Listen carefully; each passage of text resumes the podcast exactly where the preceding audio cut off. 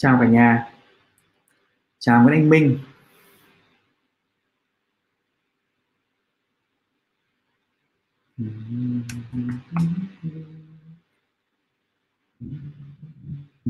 Mình chờ thêm à, một hai phút để cho các anh em khác vào nhé. Chào Hương Trần. Trong lúc này mọi người có thể là, nếu mà được thì có thể chia sẻ video của mình tới những cái bạn nào mà quan tâm đến chứng khoán nhé, hoặc trong nhóm nào mà mình biết thì chúng ta sẽ càng có nhiều khán giả và cái buổi chia sẻ càng có ý nghĩa hơn. Hôm thị trường chứng khoán tăng tốt quá nhỉ?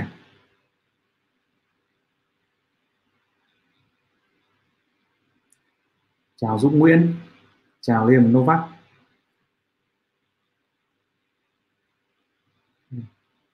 Ok thì như thường lệ cái phần đầu ờ, buổi livestream chia sẻ của Cú mình sẽ nói về cái chủ đề ngày hôm nay. Chủ đề này cũng là một cái chủ đề mà mình thấy nhiều bạn băn khoăn và hỏi mình trong thời gian qua. Và sau mới sau đó thì là cái phần ờ, trả lời hỏi đáp nhé. Thì những bạn nào mà có những cái câu hỏi băn khoăn gì cần giao lưu chia sẻ với Cú thì có thể đánh một phần comment trước nhé. À, còn cái phần đầu tiên đấy là mình sẽ chia sẻ về cái năng lực là tự nghiên cứu.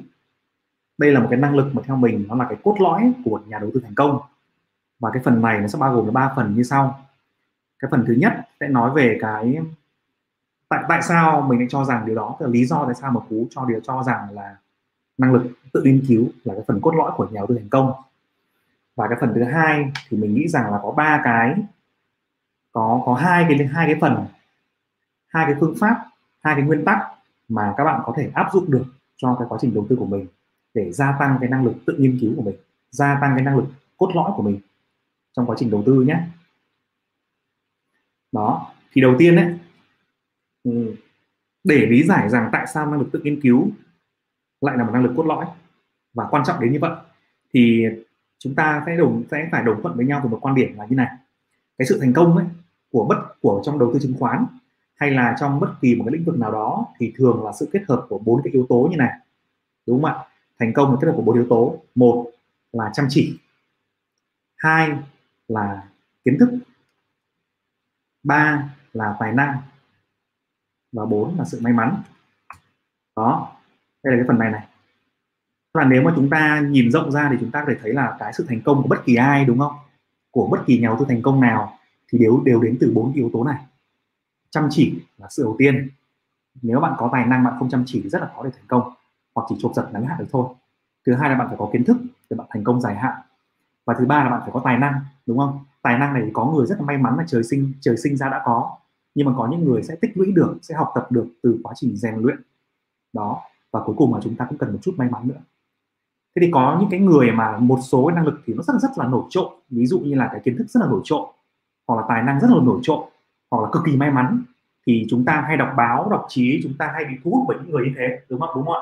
Giống như vừa rồi chúng ta có thấy rất nhiều nhà đầu tư F0 lãi đến cả 200% tài khoản hay là chúng ta thấy một số đồng chí liên quan đến thị trường coi hạn, mua vài trăm đô và trở thành triệu đô và nghỉ hưu sớm và không phải làm việc nữa, thì những trường hợp đó là những trường hợp rất là ngoại lệ và nó không thể hiện cho số đông. Còn đây chúng ta sẽ nghĩ về số đông, đúng không ạ? Số đông là sự kết hợp của bốn cái yếu tố này. Ok, vậy thì bốn cái yếu tố này chúng ta, trong đó thì có hai cái yếu tố và một cái yếu tố chúng ta không tác động, không thể tác động được. Một yếu tố rưỡi đúng hơn là sự may mắn và tài năng thì chúng ta có những cái tài năng chúng ta có thể bồi đắp được qua thời gian, qua học tập, qua kiến thức. Ví dụ như học đầu tư được, rèn luyện về phân tích cơ bản, phân tích doanh nghiệp được, phân tích kỹ thuật được, rèn luyện về cái quản trị vốn và quản trị tâm lý trong đầu tư được. Thế nhưng mà một số tài năng khác đặc biệt, ví dụ như là nhìn nhận, nhìn những con số một cách quá nhanh chóng thì đã, đó là cái việc mà quá ưu việt của những người thiên tài rồi. Chúng ta sẽ tách cái phần đó ra, đúng không ạ? Thì cái ba ba hai phần rưỡi mà chúng ta kiểm soát được ấy là phần chăm chỉ là một. Thứ hai là phần kiến thức và một nửa của tài năng mà chúng ta sẽ tự học được bằng cái sự học tập rèn luyện của chúng ta. Còn cái phần may mắn này và phần một nửa của chữ, chữ tài năng còn lại là tài năng bẩm sinh ấy, thì chúng ta sẽ đành phải đợi cho ông trời ông phó mặc thôi đúng không? Thế nhưng mà nếu mà chúng ta chuẩn bị tốt hai hai cái điểm rưỡi còn lại ấy, thì mình tin chắc chắn rằng là các bạn sẽ có cơ hội thành công hơn rất nhiều những người khác. Đó. Rồi uh, quay trở lại cái câu chuyện là uh, năng lực cốt lõi của nhà đầu tư thành công là tự nghiên cứu. Thì chúng ta phải thừa nhận với nhau rằng á thị trường là một cái đầu tư chứng khoán là một kênh đầu tư có rủi ro. Đúng không ạ? Đầu tư chứng khoán là một kênh đầu tư rủi ro và được xếp vào hạng và rủi ro à, trung bình đến rủi ro cao tùy vào tùy vào từng cái nhóm ngành nghề và tùy vào phương pháp đầu tư và chúng ta phải nói rằng là không có ai có đoán chắc được 100% thị trường. Không ai đoán chắc được 100% thị trường. Ngay cả Warren Buffett cũng đã nói là tôi không thể biết là thị trường ngày mai có lên hay xuống mà tôi không thể biết được là là thị trường chứng khoán sang năm lên hay xuống. Và Warren Buffett cũng thừa nhận rằng là tôi đang đã phạm rất là nhiều sai lầm đúng không ạ? Các bạn đã xem năm cái video uh, video là năm cái sai lầm lớn nhất của Warren Buffett thì đã biết đúng không? Ông nói là tôi sẽ tôi đã phạm rất nhiều sai lầm và tôi sẽ còn phạm rất nhiều sai lầm nữa. Thế nhưng mà tổng thể thì tôi tin chắc rằng là tôi vẫn thành công. Bởi vì ông kiểm soát được cái sai lầm đó. Tức là ông sẽ biết được là cái một trong 10 quyết định của ông ấy thì có năm sáu cái bảy cái là đúng. Còn ba cái còn lại thì vẫn sai bình thường. Đúng không ạ? Hay là như ông Dominic Scriven là cái ông chủ tịch của Daron, Daron Capital ấy. Ông cũng nói là tôi đầu tư chứng khoán Việt Nam 30 năm rồi mà tôi còn chẳng biết ngày mai thị trường lên hay xuống nữa đó thì các bạn phải nhìn nhận nếu mà những người đó đã nói như vậy và chúng ta là người thực tế chúng ta đã có kinh nghiệm đầu tư một phần rồi đúng không? Kể cả F0 đi mà chúng ta thấy rằng những người khác nói chúng ta là ngày mai chắc chắn lên hoặc ngày mai là chắc chắn xuống ấy, thì cái người đấy là có vấn đề. Họ đang quá tự tin hoặc là họ đang nói với bạn với một cái ý đồ nào đó hoặc là họ quá không hiểu đủ sâu về thị trường để họ nói ra cái câu chắc chắn đấy. Đúng không ạ? Thế nên là chính vì vậy nên là bạn không nên quá tin tưởng vào bất kỳ ai kể cả là Warren Buffett, kể cả là ông Dominic hay kể cả thủ tướng đi chăng nữa. Người ta nói là thị trường có lên hay xuống thì bạn cũng không nên tin tưởng vào họ 100% mà bạn luôn luôn có một cái sự nhận định của riêng mình rằng là ok, anh ta nói như thế, vậy thì ảnh hưởng về vĩ mô như thế nào, mình thấy có lý hay không? Và sau đó thì mình sẽ đưa ra quyết định của mình dựa trên thông tin của người đó. Ngay cả với cú cũng thế. Cú đang ngồi chia sẻ với các bạn đây, nhưng mà cú cũng ra cho ra quyết định sai bình thường và nếu các bạn phụ thuộc vào cái ý kiến của cú để ra quyết định, thì các bạn sẽ đánh mất dần cái năng lực tự tư tự tư duy và tự phân tích của mình. Và cái điều này là cực kỳ nguy hiểm cho việc đầu tư. Thế là thành ra là có những người mà có đến 10 năm kinh nghiệm đầu tư chứng khoán, thế nhưng mà cuối cùng họ chỉ azure thôi, đầu tư theo phong trào, đầu tư theo cảm tính. Thị trường lên hay xuống thì họ cũng không hề có nhận định gì cả. Có những người vẫn thành công bởi vì họ có độ nọ độ kia, đúng không? Hoặc là họ thành công bởi vì họ rất là may mắn thế nhưng mà họ sẽ không phải là một cái hình mẫu để chúng ta có thể học tập theo. Mà nếu bạn làm cái cách của họ bạn sẽ bị khả năng thua lỗ rất là cao. Đó. Thế thì bây giờ mình có hai cái cách. Mình có hai cái hai cái cách là như này. Để giúp các bạn có thể ra được cái thông tin, đưa ra được cái thông, cái cái khả năng, nâng cao khả năng tự ra quyết định của mình nhé. Cái cách thứ nhất đấy một là học cách tự ra quyết định trong mọi tình huống. Này đây, mình post lên màn hình. Đó. Thứ nhất là các bạn cần học cách tự đưa ra quyết định trong mọi tình huống. Tức là với, trong cái tình huống như thế này, quyết định mua của tôi dựa vào đâu? Tôi dựa vào cái phân tích của tôi về vĩ mô, tôi dựa vào bạn bè, môi giới của tôi nói, tôi dựa vào người phân tích của tôi nói. Thế nhưng mà sau khi tổng hợp tất cả những cái thứ đấy, thì tôi thấy nó rất là hợp lý. Và đây là logic của tôi, với ý kiến của tôi về vấn đề đấy như thế nào? Và tôi ra quyết định mua là dựa trên quan điểm của tôi. Sau khi tổng hợp và tham khảo thông tin thì điều đó rất là quan trọng, cực kỳ quan trọng các bạn. Có thể ban đầu cái việc mà tự ra quyết định của mình ấy, cái phần ý kiến của mình chỉ đóng góp khoảng 10% thôi. Còn 90% là chúng ta tổng hợp được từ thị trường, đúng không? Chúng ta nghe anh hàng xóm, nghe anh môi giới, nghe anh nào đó trên thị trường, anh cả, anh hai nào đó. Thế nhưng mà dần dần đấy nếu chúng ta làm việc này thường xuyên, thì cái tỷ lệ ra, tự ra quyết định, tự tìm thông tin của chúng ta sẽ tăng dần lên 20% 30% và khi đó chúng ta sẽ dần dần làm chủ được cuộc chơi của chính mình. Đúng không ạ? Và các cái anh cả anh hai mà bảo bạn mua ấy, người ta hiếm khi bảo bạn bán lắm, đúng không? Họ bảo bạn mua mua vào đi. Nhưng mà đến khi bán ra rồi hoặc là họ lỗ, họ lãi thì không nói làm gì. Nhưng mà lỗ rồi thì hiếm khi mà họ bán lắm. Họ sẽ bán trước bạn thôi, nhảy nhảy tàu trước thôi. Còn chúng ta thì là người kẹt trên trên tàu đó ừ. rồi, phần thứ nhất nhé là các bạn phải học cách tự ra quyết định trong mọi tình huống. Đó. Cái phần thứ hai là các bạn làm thế nào để bạn gia tăng kiến thức? Làm thế nào để bạn gia tăng cái tài năng của bạn.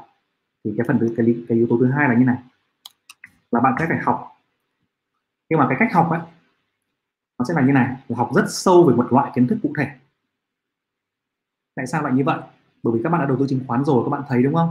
Nào là phân tích vĩ mô vĩ mô để bao gồm cái gì? Bao gồm là tiền tệ rồi tài khóa rồi là các cái chỉ số GDP lạm phát rồi tiền vào tiền ra rất nhiều thứ hàng chục thứ thế nhưng mà có cần phải biết hết tất cả cái đấy khi mà phân tích không? Cô không cần phải biết quá nhiều đúng không ạ? Hay là phân tích kỹ thuật cũng thế có rất nhiều loại mô hình đồ thị nọ kia rồi phân tích công ty thì quá nhiều thông tin đi. Bạn nếu mà bạn mà nhìn đống thứ đấy mà viết ra bảng ấy, thì mình nhìn như rừng mình sẽ bị lạc lối.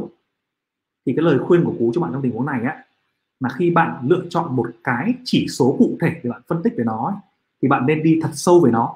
Ví dụ bạn không hiểu GDP là gì đúng không? Bạn không hiểu lạm phát là gì vậy thì bạn phải cần dành nhiều thời gian ra, có thể một tuần.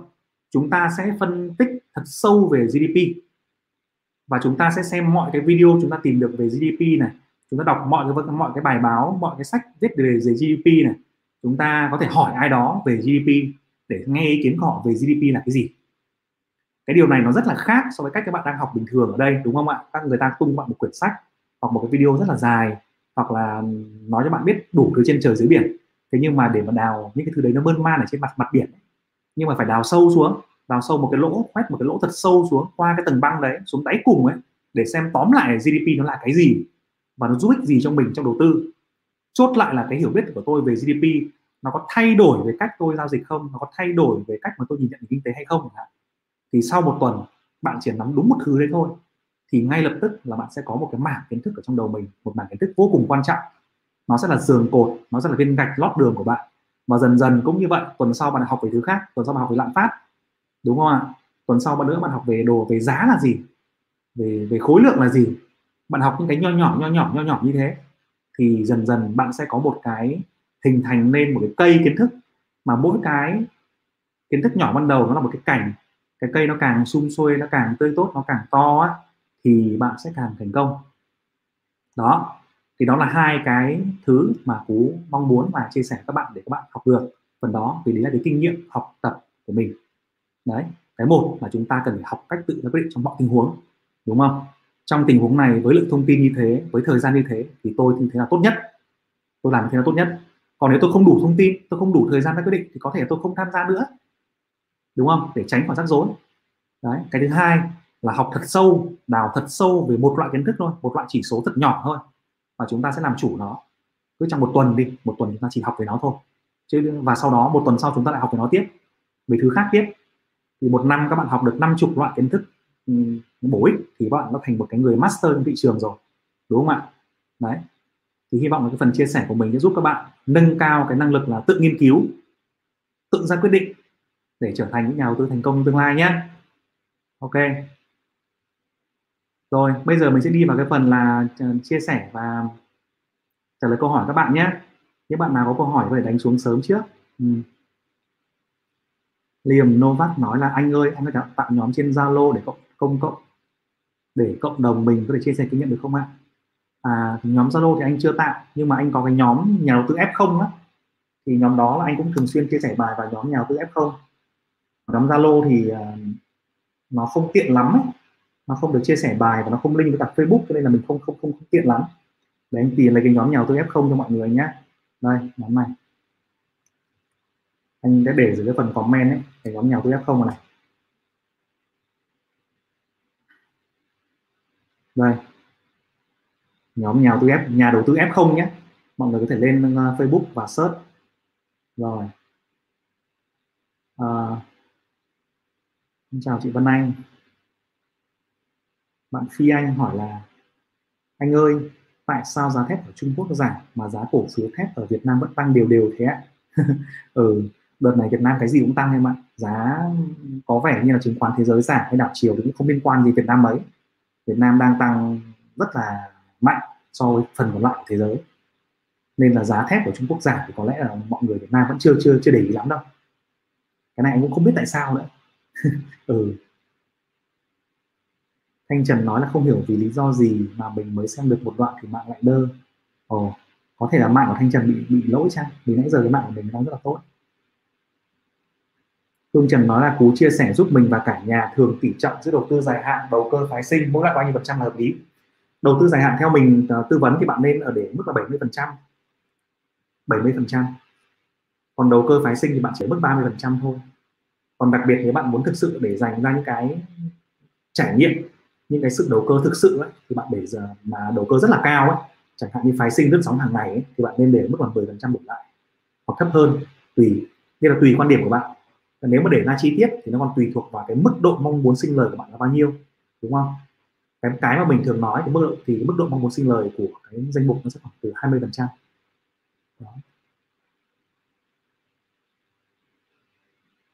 Chào đạo kiều nha, ôi dồi ôi body đạo kiều sáu múi cả Ôi đẹp quá nhỉ. BBBAAA hỏi là đầu tư dài hạn thì có nhất thiết phải tìm hiểu về nền kinh tế không cú có chứ. À, bất, bất kỳ bạn đầu tư dài hạn hay là ngắn hạn ấy thì cái việc mà tìm hiểu về nền kinh tế là một việc vô cùng quan trọng. Bạn không phải tìm hiểu quá cặn kẽ đâu. Không cần phải học một cách ghê gớm gì về kinh tế những cái chỉ số nọ chỉ số kia đâu. Mà chúng ta chỉ cần hiểu tìm hiểu cái cấu trúc vận hành của nó. Những cái chỉ số chính của cái nền kinh tế là cái gì nếu mà để tóm gọn lại cốt lõi thì nó chỉ loanh quanh dưới 10 cái thông tin mà chúng ta cần quan tâm mà thôi đúng không? Để mà vận dụng vào đầu đầu tư ấy, như lúc nãy mình có nói đấy GDP lạm phát ờ, đầu tư vào đầu tư ra tỷ giá vân vân. Đồ chính sách tiền tệ tài khoá chẳng hạn. Những cái đó nếu bạn học rồi ấy, thì bạn sẽ theo dõi nó rất là nhanh. Và trong quá trình đầu tư chúng ta đầu tư dài hạn đúng không? Ta tầm nhìn của chúng ta sẽ là 10 năm 15 năm.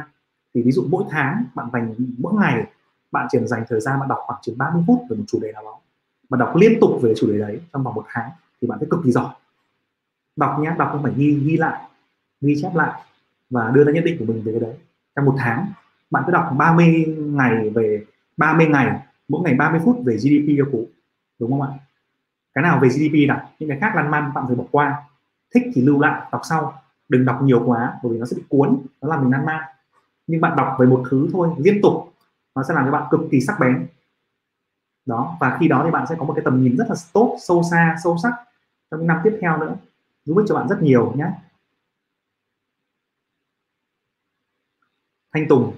Thanh Tùng hỏi là, hai anh cú, mong anh chia sẻ cách đầu tư trong thị trường Dow Chen thị trường Dow Chen thì em vẫn có cơ hội để kiếm tiền mà, đúng không? Cách thứ nhất tốt nhất là bán bán khống. Bán khống thì có phái sinh, lúc nào cũng có công cụ bán khống cho em rồi.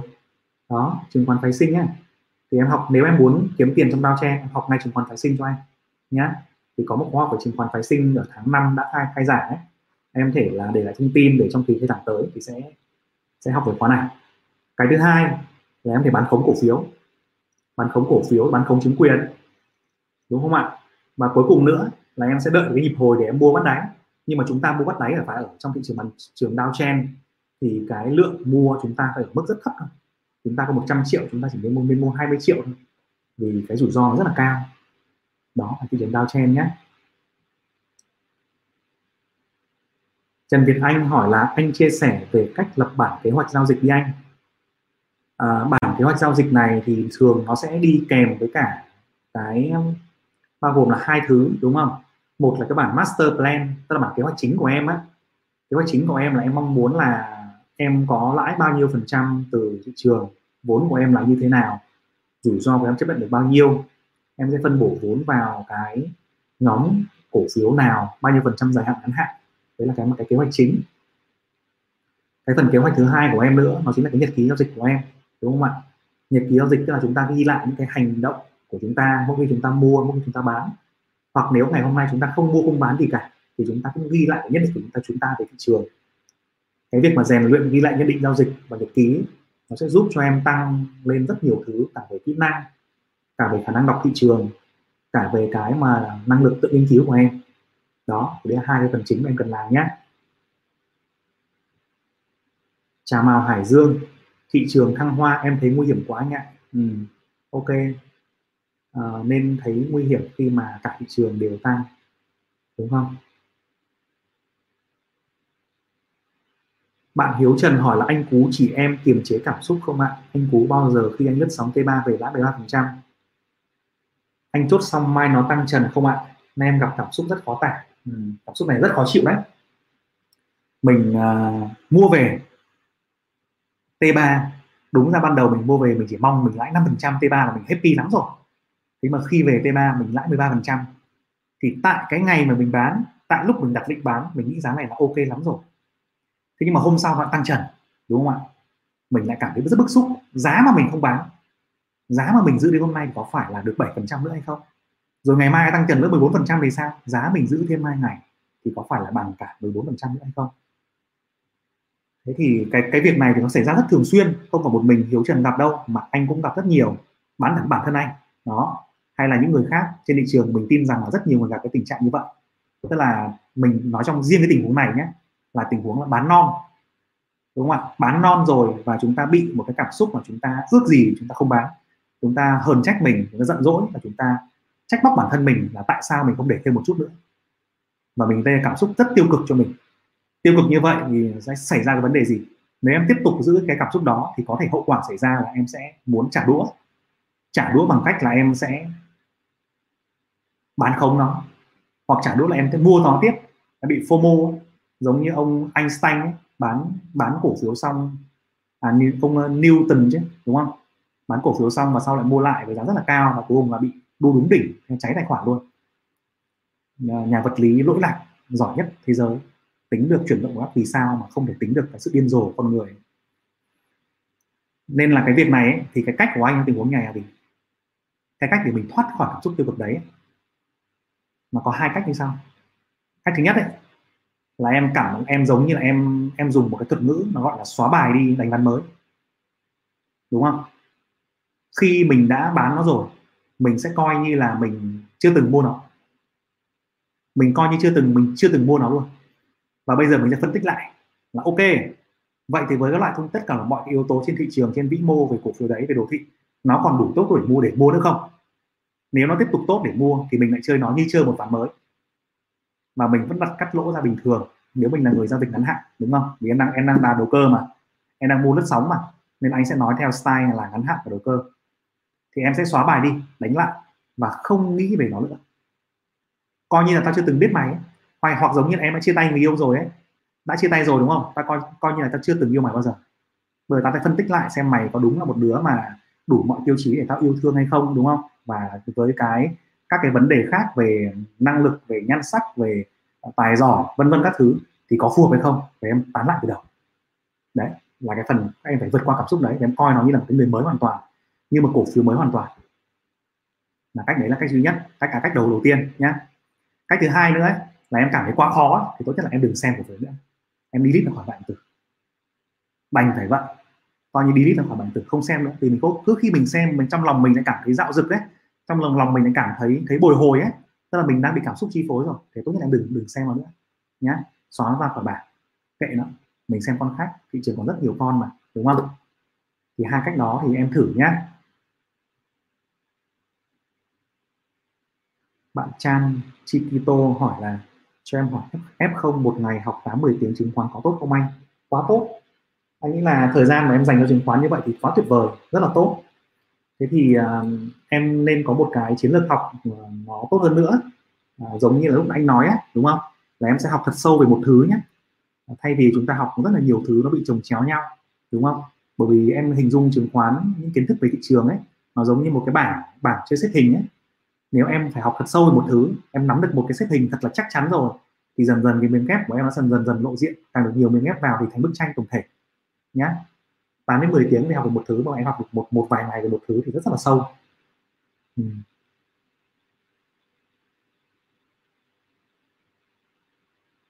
bạn Nguyễn Huỳnh tin câu này giống với cả Chan Chigito hình như là một hay sao nhỉ? À. ok. Bạn Ngô Trung Hiếu hỏi là chỉ số nào anh đánh giá và ảnh hưởng lớn nhất đến giá cổ phiếu ạ? À, cái này thì nói câu hỏi như này thì là câu hỏi không đúng bởi vì chỉ số thì nó không ảnh hưởng quá nhiều đến giá cổ phiếu mà cả giá cổ phiếu sẽ bị ảnh hưởng bởi ba cái yếu tố chính đúng không ạ? Một là cái nền kinh tế vĩ mô của bạn nó tốt hay xấu? Hai là cái xu hướng thị trường chung nó tốt hay xấu? À, thị trường chung à, à mình mình mình mình nói nhầm. Một là kinh tế vĩ mô và thị trường chung ấy nó tốt hay xấu? Đấy là một. Cái thứ hai nữa là cái nội tại doanh nghiệp đấy tốt hay xấu? Là hai. Và cái thứ ba là cung cầu thị của thị của cổ phiếu đấy cung cầu riêng biệt đấy, đấy nó tốt hay xấu? Thì ba yếu tố đấy nó ảnh hưởng chính thế còn bây giờ là cái phần thứ một là thị trường chung thì là chỉ số chứng khoán đúng không? Index nọ kia. Rồi những cái chỉ số về vĩ mô đúng không? Rồi loại chỉ số thứ hai là về doanh nghiệp ấy thì bắt đầu là chỉ số về lợi nhuận về hiệu quả hoạt động doanh thu chi phí PE, PB vân vân. Đấy. Và hiệu quả thứ ba cái phần thứ ba là về cung cầu. Cung cầu thì bắt đầu là volume và giá. Thì đấy là ba cái nhóm chỉ số đúng không ạ? Ngô trung hiếu ba cái nhóm chỉ số to như vậy ảnh hưởng đến giá cổ phiếu của bạn. Thì bạn sẽ cần để ý đến ba cái nhóm chỉ số đấy nhé. Chào quang văn nhé Dũng Nguyên nói là anh nghĩ sao về việc sàn của Việt Nam bị điều khiển toàn bộ? À, cái này thì anh anh không đủ thông tin anh không biết. Anh cũng không phải là cái mập ấy. Nên anh cũng không biết là ông cá mập khác có làm được việc này không. Nhưng mà anh nghĩ là khá khó. Có điều điều khiển một phần thôi điều khiển một phần. Bởi vì con cái con con uh, mình cảm giác như là cái việc điều khiển ấy, nó giống như là việc dắt dắt mũi một đoàn châu rừng đúng không? Một đoàn châu rừng ấy. Đấy. Tất cả mọi thị trường của đoàn châu rừng, nhà đầu tư cũng thế, nó chạy rất là hung hãn. Thì bây giờ cái đoàn châu ấy nó quá là to rồi, quá hung hãn rồi. bạn muốn điều khiển nó thì bạn cũng sẽ phải tốn rất là nhiều nguồn lực. Thì bạn có thể điều khiển một phần thôi. Một phần nào đó. Bằng cách là tung tin, bằng cách là chính phủ cái nọ cái kia, nhưng mà mình nghĩ là khó. Mà mà mình có thể là nó sẽ tuân theo một số quy luật. Tức là nhà đầu tư nhỏ lẻ hoặc nhà đầu tư mới, chúng ta vẫn có thể là chúng ta tìm ra cái công thức thành công của mình nếu mà chúng ta học đúng chúng ta làm đúng trong thị trường này nhé chào Trung nhé chào Nguyễn Hoài. À Nguyễn Hoài hỏi một câu rất thời sự này. Anh ơi MB Bank để lộ thông tin sau kê của nghệ sĩ Hoài Linh? Vấn đề bảo mật thông tin khách hàng thì có ảnh hưởng gì đến uy tín và giá cổ phiếu không anh?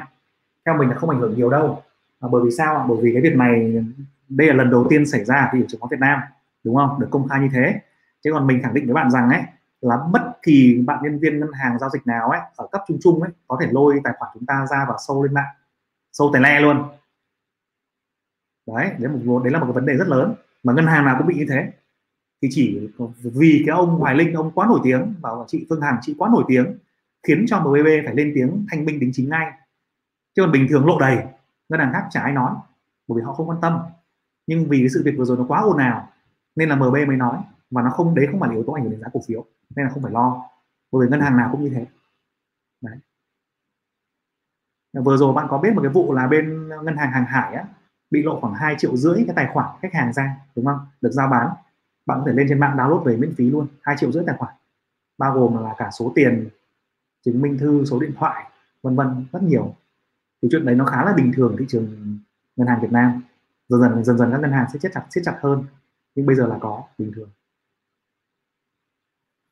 Thanh Trần hỏi là anh Cú cho em hỏi đầu tư chứng khoán phái sinh không vay margin được không? Được. À, hiện nay một hợp đồng thì nó khoảng chừng 22 triệu. Đấy. Thì em à, là em được vay 7 lần đấy thì em phải bỏ vào tối thiểu là khoảng 22 triệu. Thì bây giờ em bỏ vào khoảng trăm rưỡi đi thì em sẽ dùng à, vào 7 100 phần trăm em không phải vay phái sinh gì nữa nhá bỏ 150 triệu chúng ta coi như mua không phải một margin nữa mua đúng chỉ số luôn Nguyễn Anh Minh hỏi là anh còn phải dạy làm sao học về một thứ mà không bị chán nữa ạ? Em ấy em học cái đấy từ đấy ấy, em nghĩ rằng là cái này sẽ mang cho em một triệu đô. Em hình dung cái, ví dụ về GDP nhé em nhìn vào chỉ số GDP em hình dung ra nó sẽ biến thành vàng. Đấy em hình dung ra là cái chữ cái chữ GDP nó cứ to dần ra. Chữ G to dần chữ D to dần chữ P to dần ra sau nó sẽ biến thành vàng miếng hoặc là đô la đóng cục ấy. Đấy khi ba triệu nó to bằng cả cánh cửa ấy em sẽ ôm vào ngấu nghiến nó học nó nhé. Đấy đấy là cách mà anh hay dùng đấy. em cứ tưởng tượng là nó sẽ mang cho em một triệu đô và em và em sẽ làm gì với một triệu đô đấy. Em thấy rất là phê luôn.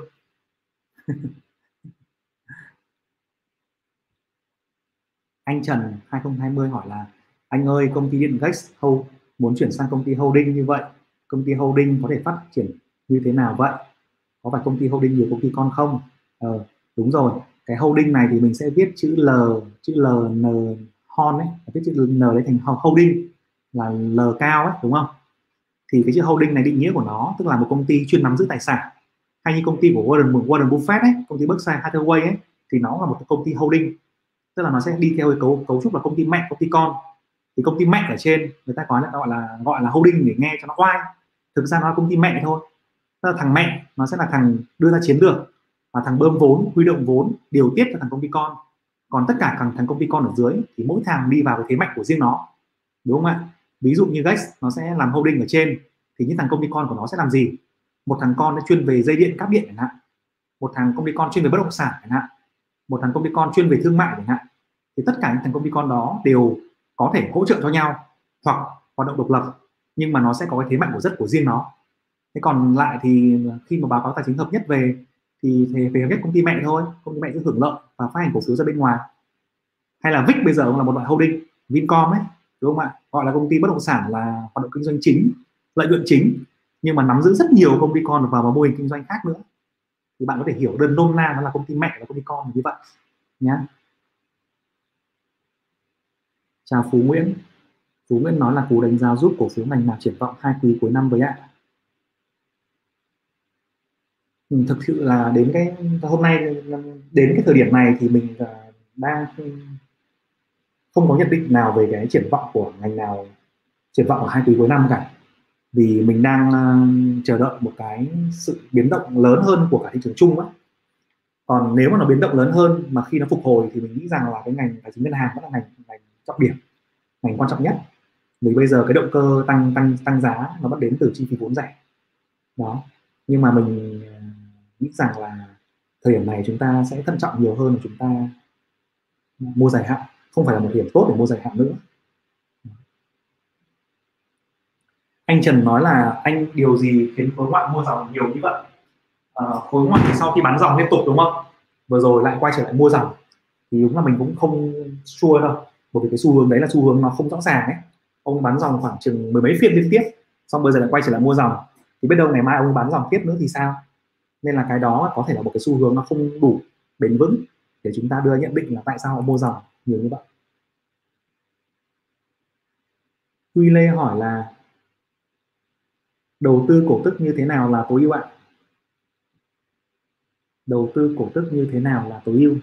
Đầu tư thì chúng ta sẽ có hai hai cái thứ để chúng ta à, kiếm lợi đúng không? Một là chúng ta ăn cổ tức hàng năm và hai là chúng ta sẽ hưởng lợi từ việc tăng giá thì trong trường hợp của Huy Lê muốn ăn cổ tức hàng năm thì mình sẽ có nghĩ là có ba cái yếu tố mà Huy Lê cần quan tâm nhé. Thứ nhất là doanh nghiệp đấy làm ăn có tốt không? Doanh nghiệp đấy làm ăn có tăng trưởng ổn định bền vững đều đặn không? Và thường mà bạn đầu tư vào doanh nghiệp doanh nghiệp ăn cổ tức ấy, thì bạn phải theo dõi cái lịch sử nó trong vòng 5 6 năm là về trước đúng không? Để xem nó có làm ăn tăng trưởng doanh thu lợi nhuận liên tục có nó um, phát triển ok để mà có tiền trả các bạn hay không. Đấy. Cái thứ hai nữa ấy, là doanh doanh nghiệp đấy nó có thường xuyên chi cổ tức không? Đúng không ạ? Có rất nhiều doanh nghiệp họ cũng không chi cổ tức mà dù họ làm ra tiền. Nếu bạn đầu tư cổ tức bạn phải xem nó có thường xuyên chi cổ tức không? Nó cái, cái kế hoạch hàng năm của nó hay chi cổ tức không? Thì thường những doanh nghiệp mà họ đang tăng trưởng đến một cái ngưỡng lớn to lớn nào đó rồi thì họ hay chỉ cổ tức bằng tiền mặt vì họ không không có dự án mới để đầu tư nhiều nữa. Đúng không? Rồi cái lý do thứ ba bạn cần quan tâm vào cái doanh nghiệp đấy thì bạn cần phải mua ở mức giá hợp lý. Đúng không ạ? Ví dụ bây giờ bạn mà xem giá bạn mua là giá 60 chẳng hạn mà doanh nghiệp đấy chia cổ tức là 5.000 đồng một một năm thì cái tỷ lệ uh, sinh lời của bạn mà dividend mà chia cho cái price ấy, đúng không? Tức là, là các phần cổ tức mà chia giá cổ phiếu ấy, là 5 mà chia 60 thì nó chỉ đâu đó khoảng chừng là 8,8 lần. Đó, thì 8,8 lần đã là phù hợp với con số mình kỳ vọng chưa? Đúng không? Thì cái việc thứ đó chúng ta phải cần phải cân cân đối và xem là mức cổ tức chi trả trong năm tới cộng với giá cổ phiếu thì giá nào là giá phù hợp để chúng ta mua thì khi đó chúng ta sẽ vào cái giá đấy nhé đấy là ba cái yếu tố mà Huy Lê quan cần quan tâm nhé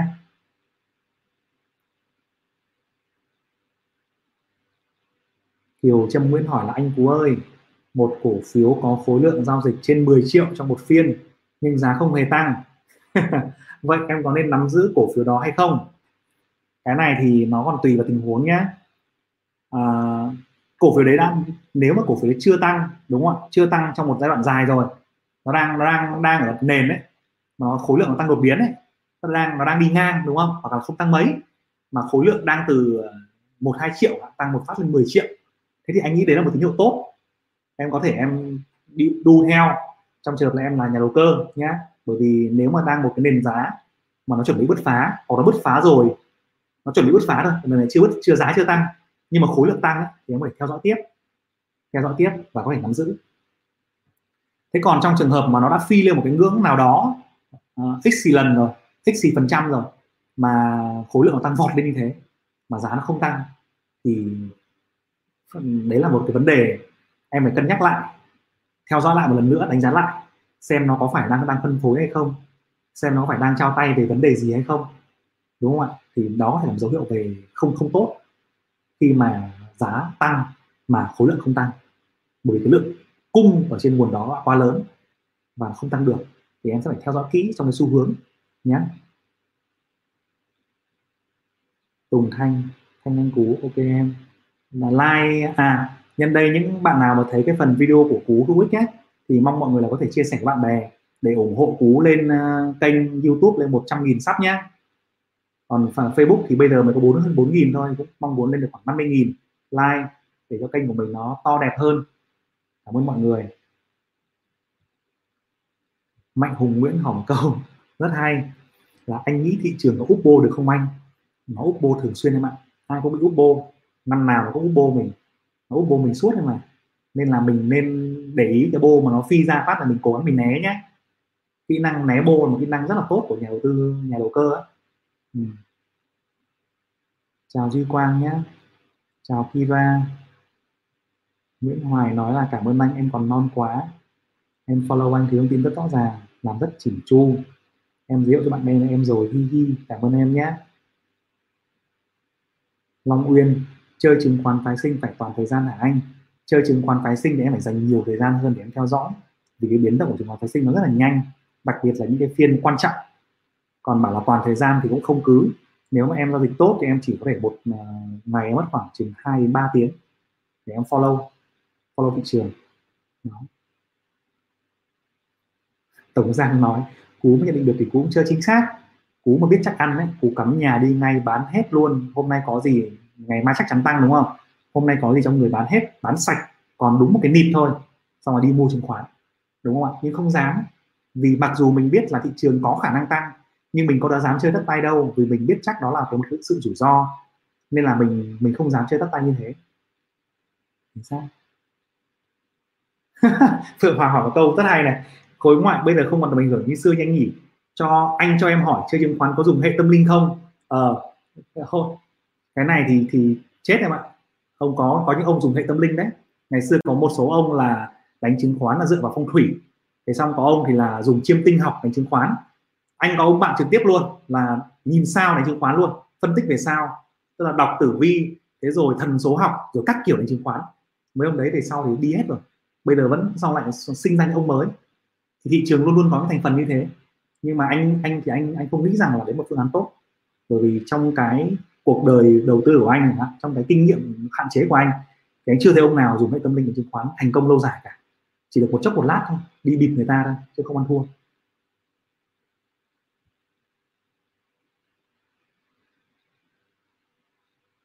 Hương Trần hỏi là đầu tư giá trị vào một cổ phiếu nhưng bị lỗ thì có nên cắt lỗ hay không? Hay nghĩ theo hướng lỗ sẽ lên lại?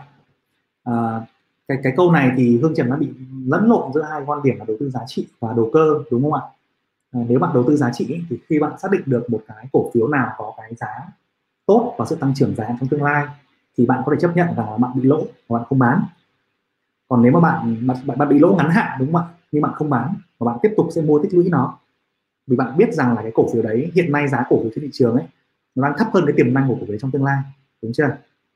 Còn nếu mà bạn mà cắt lỗ và bạn mua để lướt sóng thì bạn là một nhà đầu tư đầu tư lướt sóng rồi bạn sẽ tối ưu trong cái từng sóng giao dịch để bạn tăng cái lợi nhuận của bạn lên đúng không ạ? Đó. Tuy nhiên nếu mà bạn, bạn đầu tư giá trị bạn mua vào thì bạn chỉ bán ra khi mà bạn khi cổ phiếu đấy nó không đáp ứng được cái tiêu chí của bạn. Hoặc khi cả thị trường chung ấy, nó đứng trước một cái đợt điều chỉnh rất là lớn bạn mà bạn có thể tối ưu danh mục bằng cách là bán ra rồi mua lại thì bạn có thể làm cái phương án đấy. Nhưng mà bạn sẽ không vội vàng mua bán khi mà cổ phiếu đấy có lỗ hay là gì đó nhé. Quang Văn Quang Văn hỏi là theo anh Cú thì mình có nên bán cổ phiếu trước khi chia cổ tức rồi sau khi cổ tức lại không anh? À, em hỏi điều này có lẽ là vì à, Quang Văn đang nghĩ rằng là cổ phiếu chia cổ tức thì sẽ bị à, điều chỉnh giá giảm giá đúng không? Sau rồi cổ phiếu đấy sẽ bị động tiền và sau đó thì sẽ còn lâu về tài khoản. À, thì thực ra nó cũng là một cái phương án. Trong trường hợp mà chúng ta đầu cơ lướt sóng nhiều mà doanh nghiệp đấy nó lại à, chia cổ phiếu chia cổ tức bằng cổ phiếu hoặc chia cổ tức bằng tiền nhưng mà đến tận 6 tháng sau mới về tài khoản thì coi như chúng ta bị doanh nghiệp đó âm gom ờ, gom tiền chúng ta trong vòng 6 tháng rồi đúng không? Mà nếu mà chúng ta là con điểm nhà đầu tư ngắn hạn mà chúng ta để bị om tiền 6 tháng chúng ta không không muốn bị om thì em có thể nên làm như vậy. Nếu em dùng cái cái phương pháp đầu cơ ngắn hạn để em làm nhé Kiều Trâm Nguyễn thì em giữ vì đang nó đáy của đáy rồi. Ok. Thế thì chúng mình cứ thử đu đưa đi đu đưa về nó một tí nhé vì khi nó đang ở đáy ấy, nó đang ở mức đáy nó đang nhưng mà nhớ nhé đừng em phải cổ phiếu của em ấy mà thị trường tăng một năm rồi đúng không? Đến tháng bây giờ là tháng 5 tăng 11 tháng rồi mà cổ phiếu của em vẫn đáy ở đáy thì thì phải xem lại cổ phiếu đấy nó như thế nào. Và anh nghĩ rằng là 99 phần trăm thì em nên coi nó là một cổ phiếu đầu cơ nhé. Thì chúng ta nên trân trọng từng cái đồng lời mà chúng ta có. Khi mà đu thì đu thật quyết liệt nhưng mà khi bán nên bán thật quyết liệt để chúng ta giữ được lời. Vì cổ phiếu đầu cơ thì nó sẽ lên thanh nó sẽ biến động giá rất là nhanh nhé. Có một cái video hôm trước về cổ phiếu penny ấy, em có thể xem lại phần đấy. Anh có một số nguyên tắc mà em có thể tweet cho em về cái video live live stream về giao dịch penny như nào á, nhé Phương Hoàng nói là anh ơi anh cắt video đoạn chính nằm dưới 20 phút 15 phút đi. Rất có ích cho kênh của anh và mọi người. À cảm ơn Phương Hoàng nhé. Đúng rồi mọi người nói là livestream dài quá một cái đoạn chính thì lại 15 phút ở đầu. Thì ờ, mình có đang uh, uh, chịu khó là mình sẽ chia đoạn ra. Khi mọi người để ý một số cái video gần đây của cú ấy, là cú có chia chia đoạn. Chia đoạn tức là gì ạ? Tức là một đoạn đầu 15 phút thì mình sẽ chia đoạn là chủ đề ngày hôm nay là về uh, đu do tức là tự nghiên cứu năng lực cốt lõi đúng không? Thế xong sau đó đến từng đoạn trả lời cho từng từng câu một ấy thì mình sẽ chia cái đoạn tiếp ở đấy. Thì khi mọi người mà di di di di cái thanh ở trên màn hình ấy thì mọi người sẽ thấy rằng là đây để mình mình show mọi người cái video này này. Mọi người sẽ có cái cách xem kênh của mình hiệu quả hơn đấy mọi người sẽ thấy tất cả các câu hỏi của mình có liên quan này. À, câu hỏi của mình có liên quan rồi những cái chủ đề nào trong video để mọi người di nó? Đây nhá. Đây này ví dụ mọi người xem cái video này nhá. Mọi người có để ý thấy các cái đoạn này không? Đó. Chứng khoán phái sinh là gì? Trái phiếu là gì? Cổ phiếu là gì? Chứng chỉ quỹ là gì? Thì các câu hỏi của mọi người trên livestream nó cũng được chia như vậy. Thì mọi người có thể bấm di vào đây và bấm vào đúng cái phần mà mình quan tâm ấy, để mình xem. Đó. Phí giao dịch của những gì? Cách đọc bảng giá. Đó thì đây là cái cách mà cú đang làm để mọi người dễ dàng theo dõi video hơn lãi suất kép là gì, đúng không? Ta chúng ta vào một video dài, nhiều thứ quá. Chúng ta muốn xem đúng một thứ thôi. Thì bạn cứ tìm xem cho nó cái phần nào quan tâm đến mình để mình di vào đấy mình xem nhé đó thì hy vọng là ban đầu mình làm như vậy. Còn mình đang muốn là cái phần mà video mà làm lẻ thì mình sẽ làm một số cái video mới. Sắp tới sẽ ra một số video mới, nó sẽ đi sâu vào phần kiến thức và cái phần đồ họa hơn, nó sẽ đẹp hơn, làm cái sản phẩm giá trị cho mọi người. Đó. Ngô Đắc Quấn nói là anh chơi chứng khoán có chuyên về phân tích kỹ thuật không anh? Anh dùng phân tích kỹ thuật ờ, chiếm khoảng chừng uh, 40 40 45 phần trăm trong phần tái quyết định của anh. Nguyễn Anh Minh dùng bảng tuần hoàn chơi chứng khoán lại ở ờ, đấy phương pháp này nó cũng bí hiểm đấy nhưng không biết thế nào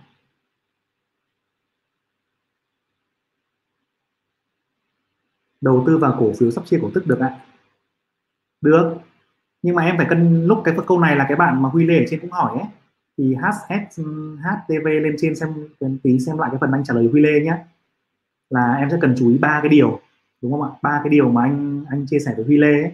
Thì lát có thể em xem lại cái video livestream này. Cái phần mà anh trả lời cho Huy Lê ở trên đấy nhé ba nguyên tắc mà em cần chú ý khi mà đầu tư cổ phiếu cổ tức nhé An Mộc, em học xong kiến thức cơ bản về chứng khoán, phân tích được hai phiên nên xuống đúng thị trường mừng rất nước mắt anh ạ. Bán đúng đỉnh. Ôi em siêu đẳng rồi. Ăn Mộc quá giỏi. Ăn Mộc là học học viên của khóa chứng khoán của Phú. Đã, đã đã thành công sau khi mà học được. Ôi quá giỏi luôn. Tuyệt vời. À, cái sự thành công sớm nó rất là, là, là tuyệt vời và rất là may mắn nhé. Chứng tỏ em đã à, học được và ứng dụng được vào cái công thức của mình rồi. Tuy nhiên mà khi mà dừng mừng dừng mừng rất nước mắt nhé thì trong cái phần bài bài bài à, quản lý cảm xúc ấy khi mà mình quá mừng nhá mình nên bớt mừng một lại một tí mình cho mình mừng một tí mình sướng thôi. Nhưng mà khi mình quay trở lại giao dịch ấy thì mình nên bớt bớt mừng một tí. Bởi vì cái sự mà quá tự tin ấy nó sẽ cũng thể làm cho mình bị chủ quan ấy thì uh, ăn một cái ứng dụng tiếp cái đấy vào nhé chúc mừng em. Ok bạn Minh Hiếu Đặng là em không biết gì về thị chứng khoán thì nên bắt đầu như thế nào ạ? Em cảm ơn anh Cú nếu không biết không bắt à, không biết gì về chứng khoán ấy, thì anh nghĩ là em nên làm ba cái thứ sau. Thứ nhất là em phải đi đọc thật em đi đi xem thật nhiều những cái video miễn phí về chứng khoán để xem quan điểm của mọi người nói về cái gì những người giỏi nhất thị trường nói về chứng khoán như thế nào đúng không? Những kênh quan trọng ấy những kênh mà chỉ cho em cái cách mà tự nâng cao năng lực của bản thân em ấy những kênh mà chỉ cho em cái kiến thức giá trị mà dùng được dài hạn đấy còn những cái kênh mà hô hào hôm nay mua con gì bán con nọ à, thị trường lên xuống ra làm sao thì em xem mình xem ít thôi. Đấy em nên đi tìm những kênh kiến thức giá trị để em xem. Là phần đầu tiên, những kênh miễn phí nhé phần thứ hai, đọc nhiều sách vào. Đọc nhiều sách về chứng khoán, những cuốn cuốn sách đầu cho f0 ấy. Cuốn sách quan trọng, cuốn sách cốt lõi, giường cột của em ấy. Thì trên trên youtube và fanpage cũng đang, của anh đang có mấy cuốn f0 miễn phí. Em có thể lên lấy bản pdf bao về đọc nhé và phần thứ ba là em cần phải đi học. Em tự đầu tư và em học, ứng dụng được cái gì, học được cái gì, ứng dụng và đầu tư luôn. Mà đầu tư với số tiền nhỏ nhỏ ban đầu thôi đừng nghĩ rằng thị trường nó là một kênh quá dễ kiếm tiền.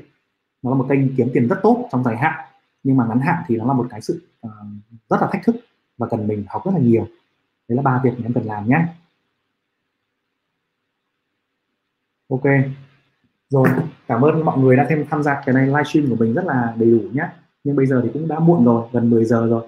Thì cũng đến cái thời gian mà cú phải nghỉ ờ, để làm việc khác. Thì ờ, nếu anh anh chị em nào mà quan tâm đến cái phần uh, nhóm trên, trên trong Facebook thì có thể tham gia vào cái nhà tôi F0 này. Và anh chị nào mà yêu quý cú thì có thể chia sẻ cái kênh của cú tới mọi tới những người bạn của mình người ta quan tâm đến chứng khoán ấy. đấy. Ai đó thích chứng khoán thích tài chính thì có thể chia sẻ kênh của mình nhé để ủng hộ cú tăng tăng subscribe lên. Rồi xin à, chúc mọi người một cái à, cuối tuần à, vui vẻ và ấm áp bên gia đình nhé. Xin chào tất cả mọi người.